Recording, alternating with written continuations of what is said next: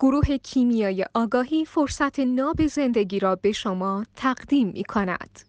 اصلا آفرودیت چون آفرودیت خواستنی نیست. آفرودیت چون هر لحظه با تمامیت وجودش در اون لحظه است خواستنیه.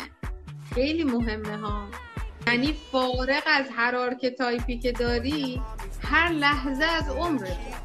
اگر با تمامیت زندگی کنی همون یه لحظه اون یه لحظه اون چه یه لحظه چه یه ساعت چه یه روز. اونو آفرودیتی رفت.